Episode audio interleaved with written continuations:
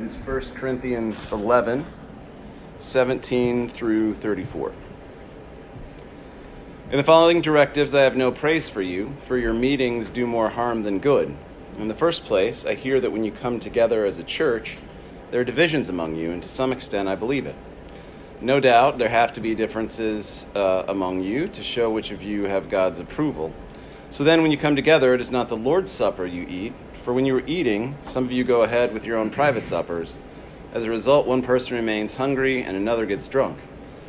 Don't you have homes to eat and drink in, or do you despise the church of God by humiliating those who have nothing?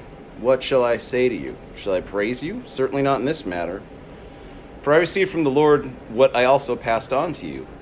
The Lord Jesus, on the night in which he was betrayed, took bread, and when he had given thanks, he broke it and said, This is my body, which is for you. Do this in remembrance of me. And in the same way, after supper, he took the cup, saying, This cup is the new covenant in my blood. Do this, whenever you drink it, in remembrance of me. For whenever you eat this bread and drink this cup, you proclaim the Lord's death until he comes. So then, whoever eats the bread or drinks the cup of the Lord in an unworthy manner will be guilty of sinning against the body and blood of the Lord. Everyone ought to examine themselves before they eat of the bread and drink from the cup. For those who eat and drink without discerning the body of Christ eat and drink judgment on themselves. That is why many among you are weak and sick, and a number of you have fallen asleep.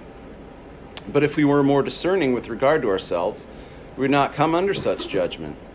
Nevertheless, when we are judged in this way by the Lord, we are being disciplined so that we will not be finally condemned with the world. So then, my brothers and sisters, when you gather to eat, you should all eat together. Anyone who is hungry should eat something at home so that when you meet together, you may, it may not result in judgment. And when I come, I will give further directions. So, uh, so last week about the love feast as a subset of our reflections on love, and you know we'll move on to another love topic after that. But uh, you know we've talked about the idea behind the Christian understanding of love, and the love feast as being uh, I don't know both ideas and practices that draw from a long kind of Greek tradition and a long Hebrew tradition and kind of mashes them together and like so many great things that the church does theologically and in practice and all those things. Uh, it's uh, I don't know. We talked about it once as a strikeover, as a as a, if you remember the series about uh, one of the series is about coins, uh, when uh, folks would write over Roman coins something that uh, indicates the character of the person, the uh, the identity of, of the faith. And so, like so many great concepts in uh, our the history of Christian thinking, agape and the love feast come together out of longer traditions and make something new and beautiful out of them.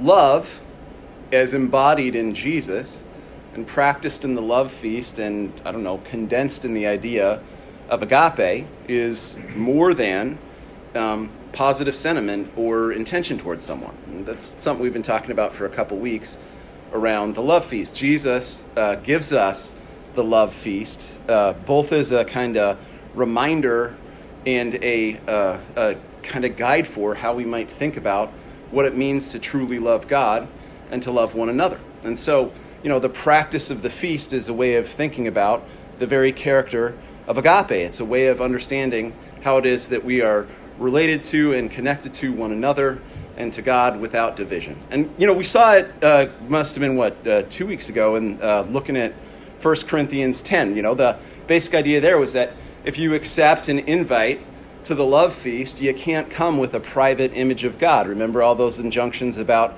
idolatry? The kind of basic point was that uh, each one of us had to kind of eat together in response to and in reverence towards a vision of the person and the story of and, and, and the gospel of Jesus Christ. And that uh, as a result, the goal was not to, I don't know, uh, come to the table with our own motives, our own understanding of who God is or what God is supposed to do for each one of us, but instead that we kind of come to that table to recognize and to remember and to worship and honor the sacrifice that was made for us. And we should do it, uh, Paul starts talking about today, with a mode of uh, engaging the feast and eating the feast and celebrating the person of Jesus Christ that understands not only a kind of unified vision of who he is and who Jesus is, but a unified vision of what it means to be the body of Christ. And so we can't imagine the character of agape, the character of the love that we're called to, without thinking about it as embodied in this specific feast. And so this week, we learn that that undivided vision of God is not enough. It's not enough. You know, it is, I don't know if you want to get logically nerdy about it, it is necessary but not sufficient for the love feast to embodies Christ's love. It's not only our vision of God that needs to be undivided, but the point Paul's making here is that our vision of the body of Christ needs to be undivided too, and that has radical implications for how we think about practicing love. Last week we talked about, or I guess it was two weeks ago, we talked about the idea that love is authentic. Remember that stuff about like stars that, uh, what, don't shine or trees that don't bear fruit? One of the markers of love in this context was the idea that when we come to each other in love, we have to be honest about who we are. We have to be authentic to who we are. We have to be frank about our own gifts and our own limitations so that for us, for the Christian to love, and uh, as embodied in the feast, is to be authentically related to the other person without pretense. It's, uh, I don't know, it's a call for us to be in honest and full and deep, intimate communion with each other. And in that kind of spirit, Paul says in, in verse 17, you know, he's not going to praise the people of the church of Corinth. He's got something kind of tough to say to them. And the thing that he has that's tough to say is that the way that they are practicing the love feast is doing more harm to the body than it is doing good for the body. You know, so Paul is He's being authentic. He's being honest. He's speaking in love towards this congregation because he wants them to see that communion's not just a fancy idea that helps us remember the idea of Jesus, but if the idea of the love feast is the embodiment of Christ's love, it'd be awfully weird if we thought we were doing highfalutin, important, and great things, if we had a kind of piety about it, but we were practicing it in a way that made our vision of love empty. So the goal of Paul's kind of, I don't know, a zinger towards the congregation here is to get them to see what it would mean to have a full vision of love as embodied in the love feast. And I don't know, as you kind of get spinning through this, at first it kind of feels like, I don't know, uh, finger wagging and moralizing, but I think in the end it takes you to a place that, uh, I don't know, opens up what is so powerfully, radically beautiful about the Christian vision of love. He says in uh, 18 through 22, in the first place, I hear that when you come together as a church, there are divisions, and to some extent, I believe it.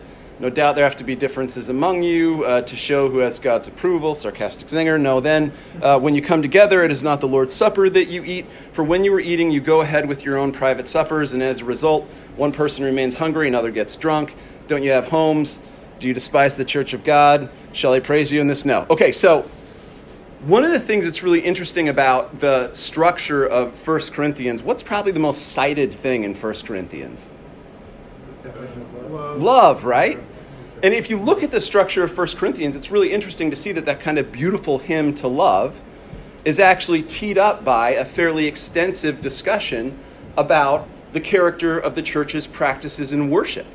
And in fact, the kind of tee up to the vision of, uh, of love that Paul presents it's precisely like three things. It's what are the basic practices that make worship orderly? It's how do you eat the meal together? And it's how do you think about a context where different people have different gifts?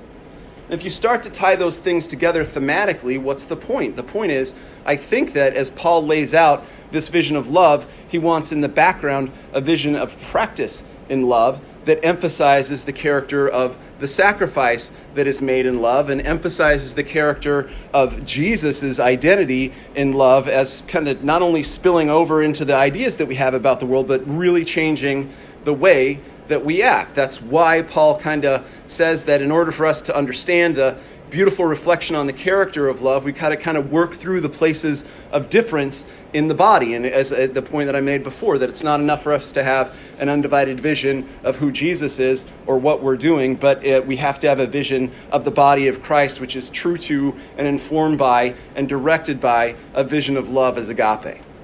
So what's the problem in Corinth? It's you know it's not necessarily just that some people have eaten when others don't have something to eat. I mean, you know, I've all all of us have had someone eat in front of us before when we were hungry. It's annoying, obviously, but I don't know if it rises to the level of demanding scriptural rebuke. And, and nor is the problem that some people have eaten when others have not been able to. These are kind of symptoms Paul is saying, I think, of a larger problem. And the larger problem is this that the Lord's Supper is a point that should plane down and unify each member of the congregation. It should unite them as a body in practicing love. And the fact that, for example, some folks eat while others don't is not necessarily just about a violation in the rules of worship. It is a way of asking the community whether or not it had fully and truly internalized the idea of agape as unconditional love. And I'm going to unpack that a little bit here. If our understanding of love causes us to act in ways that divide us from the church or the people we worship with or celebrate with or commune with or engage in kind of any element of Christian community with, our vision of love is empty. Our understanding of love is not only based on the person of Jesus Christ, but it ought to implicate the way that we think about our relationship to each other and the kind of practices that we have. That's why Paul is, I don't know, kind of up in arms about the idea that some folks ate while other folks didn't, because it was the main test of the idea of love.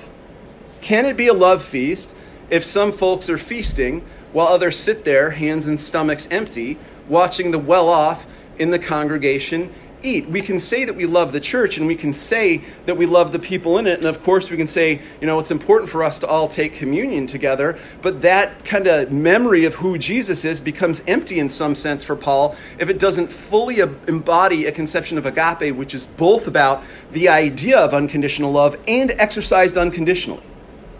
That's why it's important for Paul for the love feast for Jesus, even in instituting it, to see the feast as not only embodying an idea, but embodying a practice that does what? What is the thing that this practice does that Paul says here and that Jesus says in instituting it? As often as we eat, what do we do? We proclaim the Lord's death.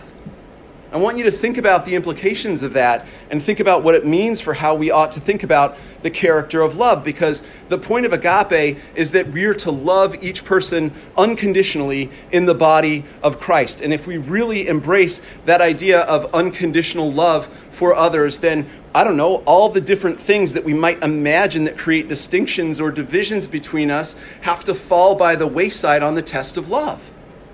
You know, there's so much talk these days about what it means to have a political vision of Christianity or whether it politicizes Christianity to talk about questions of identity or of politics. And I think this is a commitment that for Jesus obviously transcends any vision of politics or identity or any cultural debate about who we are or what we are because the thing that is built into that meal, the thing that is built into that meal is the idea that each one of us is fully and unconditionally embraced in the person of Jesus Christ.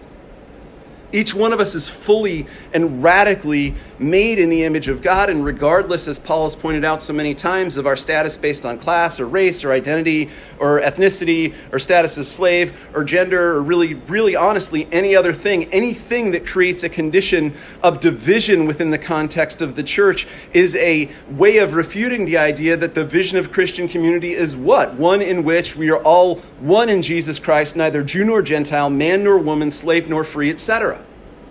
And if we really embrace that idea, that is, and if we abstract it from the crazy cultural debate about how we think about identity and difference and just look at what Jesus is calling us to do, what Jesus is calling us to do is to see each person as not only fully made in the image of God, but each person as one to whom God's love has been extended unconditionally without reservation. And as a result, if we were to model Jesus, if we were to model Jesus' idea of love in the love feast and in the context of agape, we are to learn to love in ways that eliminate conditions that separate or divide us from others so that we can fully see each person as Jesus sees them.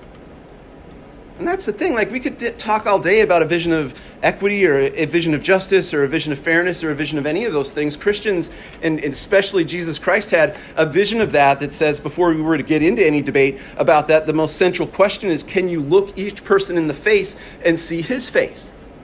Can you look each person in the eye and see that they are made in the image of God and a person for whom God was willing to make the ultimate sacrifice? That's the problem with the love feast where some people have their private suppers and others do not, isn't it? It's that in the practice, there are some people who are full and happy and others who are ignored. And what, what's wrong with that? I think what's wrong with it is the idea that the vision of the kingdom is one in which the various differences that divide the fallen world no longer inhere, such that we see each person as a brother or a sister in Christ, each person as a co inheritor of the kingdom, each person as a person, as Paul is making the point today and as Jesus has made the point, for whom we proclaim the death of Christ and Christ's resurrection. And think about how much that cha- might change the way we understand the basic questions around what it means to really love one another. The divisions that define the world cannot and should not have primacy in our community. Paul's point is that in this instance, the question of material access matters too. It's not really about, I don't know, whether or not private property is intrinsically evil or something like that. It's about the idea that when we are together in community, the reason why the early church owned everything in common was not because of some mandate or because of some political injunction, but Rather, it was because to fully share in all the goods that we have is to see and to value the unconditional dignity and the, the importance of each person to God. And so that's the point when we show up for the love feast is that to show up for the love feast is to see ourselves as being nourished by, as being fed by, and as being formed by our relationship to together remembering the person of Jesus Christ. And as we do that, each one of us is made different. Each one of us is, has a little bit of our private vision of who God is stripped away. Each one of us has a little bit of our private understanding of what makes us unique and great, not quite stripped away, but put in a context where we see that our primary identity is in the character of the body. And that would change the way that we think about what it means to be related to each other with unconditional love. I think. Because outside the church, there's so many ways we can draw divisions between ourselves and others. But once you understand that the Christian idea of love your goal is, as, as, as kind of mandated here in Corinthians, and even from the words of Jesus, our goal is to do what? Is to see each person as fully and inexpressibly valuable because they are made in the image of God. Because what we do to each person, whether it be the greatest or the least, we do to the person of Jesus Christ. And that should compel us to treat each person as if we took seriously the idea that as we do unto the least of these, so we do unto Jesus. It's an incredibly powerful idea that that the meal, the practice of the love feast, and agape are so intricately tied here, such that when we eat that meal, we declare Christ's death. I mean, you can't flinch from it. What's What's the point of the love feast? The point of the love feast is to remember Jesus' death on the cross that's not just something that I kind of file away as, I don't know, life insurance or a perspective on the cosmos. It's something that I eat uh, the bread and I drink the wine, and we do it together because we have a common vision of who Jesus is and who we are in Jesus Christ. And that idea should change things if we do it to proclaim the death of Jesus Christ. And here's the thing it's not because that we should have a specific doctrine of equality, it's not because we have a commitment to changing the social world, although we do and we should, but our primary commitment is to a doctrine of what it means to be loved by God. And that doctrine says something like that not only as we do to the marginal, we do to Jesus, but that doctrine also says something like each person individually, as we used to say in our good old fashioned evangelical circles, would have been an object of sacrifice for Jesus if they were the only person in the world. Each person is a person for whom God has been willing to trade God's life. Each person is a person for whom God was willing to have nails driven into God's hands. Each person individually is a person who is infinitely worthy of God's love. And if we remember that we have been traded, as much as this doctrine's taken heat over the last couple of decades, there is something significant about remembering the idea that you are of such worth to God that God would have traded life and status as deity for you because it affirms the intrinsic dignity and the character of a love that has no bounds and has no limits, that unconditionally reaches towards the other and sees in them something of beauty and sees in them the necessity to exercise an agape which is fully and completely unconditional. That's the point for us, I think, in thinking about remembering Jesus' sacrifice at communion and looking at the way that it's concretely played out in the context of our community. If we say that we believe these things in the abstract and we really, really, really understand that everything is given to us by God, that the cross is an act of grace, that each one of us is fully loved in that way, such that God would trade God's Son for us, then each one of us is, I don't know, a person of intrinsic and infinite value for whom each we are all entitled to exercise a love which is without limit, which is unconditional, and which calls us to be something different even when it's tough for us. That's why Paul is concerned about some people eating and some people not. It's not just a concern about the character of equity, it's about accepting a division that constitutes the fallen world in the fold of the church. In the church, we operate differently because we see and have fully internalized the gift and the sacrifice that have been made for us. That's why Paul says, verse 23 For I received from the Lord what I passed on to you the Lord Jesus, on the night in which he was betrayed, took bread, and when he had given thanks, he broke it and said, This is my body, which is for you. Do this in remembrance of me. In the same way, after supper, he takes the cup. This cup is the new covenant in my blood. Do this whenever you drink it in remembrance of me. For whenever you eat and drink, you proclaim the Lord's death until he comes. Man, to me, that takes the act of eating the wafer and drinking the wine and gives it a little bit of a different spin that each one of us is individually taking on the possibility and the benefit of that death and what Jesus has done for us. Each one of us is proclaiming that the terms of that death instill each one of us with a radical dignity that is a result of us being loved by a God whose love is without limit. I don't know if it means that Christianity is therefore a radically egalitarian vision of the social sphere. What it means is that Jesus calls us to be different.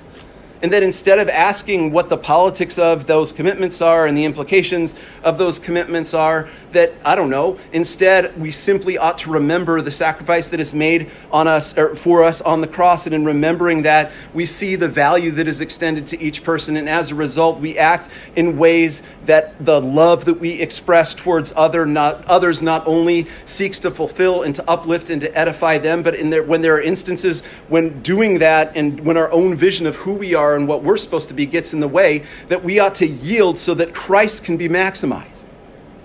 That we ought to be different so that love can flourish.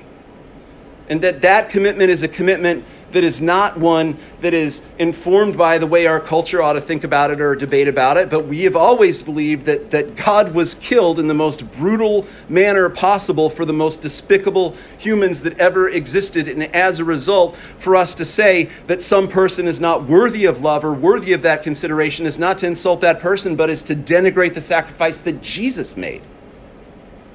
Man, once that becomes the center all of a sudden the vision of love that grows from the love feast as a means of embodying, practicing it, takes over our lives and it changes us and it demonstrates the depth of God's love for the world and the depth of God's love for each person. And it is a love that is so deep, as we constantly say to our kids, that it cannot be increased and it cannot be decreased. That there is a love, that there is nothing you can do that make God love you more, and there is nothing that you can do that makes God love you less, and that you were infinitely valuable in a way that justified that sacrifice sacrifice. And when we eat that bread and when we drink that wine, it's not quite like a covenant in the sense that now that I've taken it, I can access it, but it is instead the material manifestation of a grace that is offered to me that I do not deserve and I cannot understand.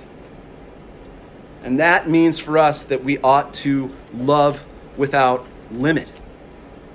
Paul says that it is not our decisions that warrants a degree of, of care for other people. It's that Jesus is uh, asked us to do something that he passes on to Paul, and Paul passes on to us because the central fact of all history is that Christ has died and Christ is risen, and that Christ that we too will rise in Christ. And that is not something that Paul is saying to be moralizing about or to chastise the committee, community. Instead, he's saying it as the basic foundation of all reality is the love that is demonstrated at the cross and to eat together without difference demonstrates the character of that love. That's why his sacrifice is a new covenant. It's not an exchange like the old one where you know, God and Israel kind of trade favors back and forth, but rather it is something that is offered to and extended to us, and each one of us is invited into it, and each one of us is sacrificed for, independent of what we think or what we do. And our goal then is to eat remembering that Jesus has done that for us. Our goal is to eat remembering that because Jesus has sacrificed for us, we too sacrifice ourselves, and we too direct ourselves towards the good of the other person not because God, not because it's commanded necessarily, although it is, but because God deemed you worthy enough to die for you. God deems you as a person with that inexpressible work. You are made in God's image and you are loved by God, but so is the other person. And as a result, to love the other person is to love God more fully and deeply than we could imagine on our own. That is, in fact, not only the triumph of the cross, but the triumph of the resurrection. And it is not because you are a wretch, as we've been taught, I don't think, but because God decided that you, and God is sovereign, God decided that you were worthy to give up godhood and life for. And that ought to reframe the way we think about fallenness. Not in the kind of silly moral terms that we often think about it. Those terms are important, but our vision of fallenness, I think, has to be rooted in a vision of God who decides that that God ought to be traded for you and that that is a signal of God's love for you. And that is what you are in the person of Jesus Christ, and that is how you're valued. And that it's tough to hold together our vision of fallenness and our vision of that extension of grace. And we kind of get incoherent when we talk about it, but the, both things are simultaneously and fully true at the same time and embodied in that meal. That's the character of agape. That is the thing we are called to be and called to do. So when we come to that table, we come with a vision of God who has loved all of us, and we see each one of us as fully a recipient of and deserving of that place in the kingdom, not because of their own merit, but because of Jesus Christ. Amen. Questions or talk?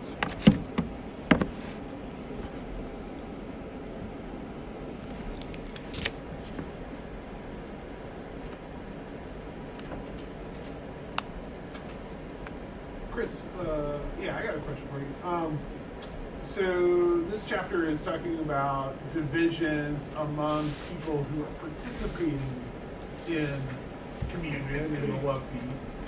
Uh, what do you think it would have to say about people who are the division between people who are not participating, like the outsiders? Do you think? Like, yeah. That vision of love, like, what do you think it says to them? Yeah, I mean, I think one of the re- reasons why I kind of wanted to dig in on the kind of cultural aspects of the love feast is that the lo- the boundaries of the love feast tended to be pretty permeable. That's why we have all these fights because there's slaves who are showing up with their masters and uh, people who uh, came from pagan traditions showing up with people who thought that it was an extension of the seder or whatever the meal was. And so I think built into this logic of the love feast is because that sacrifice is made for everybody everybody is invited to come to the feast, and everyone is invited to, you know, it's very part of my Lutheran roots, I guess, ELCA roots, but because each person is invited, each person also has that kind of dignity and that kind of value. The question is, when we're together as a community, do we treat the others in the community as if they have that kind of dignity in a way that eliminates the various kinds of distinctions that might pop up? So it puts a different claim on what Christians ought to do, kind of as an ethical thing. What we ought to do is say, Am I partaking of this worthily? Am I doing it in a way that reflects the character of Jesus Christ? And to take it unworthily, Paul says, is to bring judgment on yourself. Where does that judgment come from? Well, I think the vision of judgment there is that if you're participating in the feast, you recognize the radical act of grace that happens at the cross, and in fact, you celebrate it. But if you look at another person who is also celebrating it and your heart isn't broken for the difficulty that they're experiencing, then you haven't fully internalized the idea that everything that you have is a result of a radical act of grace. And so the claim on the Christian, because the Christian knows, is different. Right? The claim each person has that kind of value. Jesus Christ sacrifices for each person. But Paul is saying when it comes to this community that is intentionally organized around celebrating the love feast, that there's a different level of kind of ethical scrutiny that we have to apply to all the differences that pop up when we worship and celebrate together. I think, anyway, but take alternative takes on that. Anybody else? Dan? in the early church, even though the slaves and masters ate at this love feast together,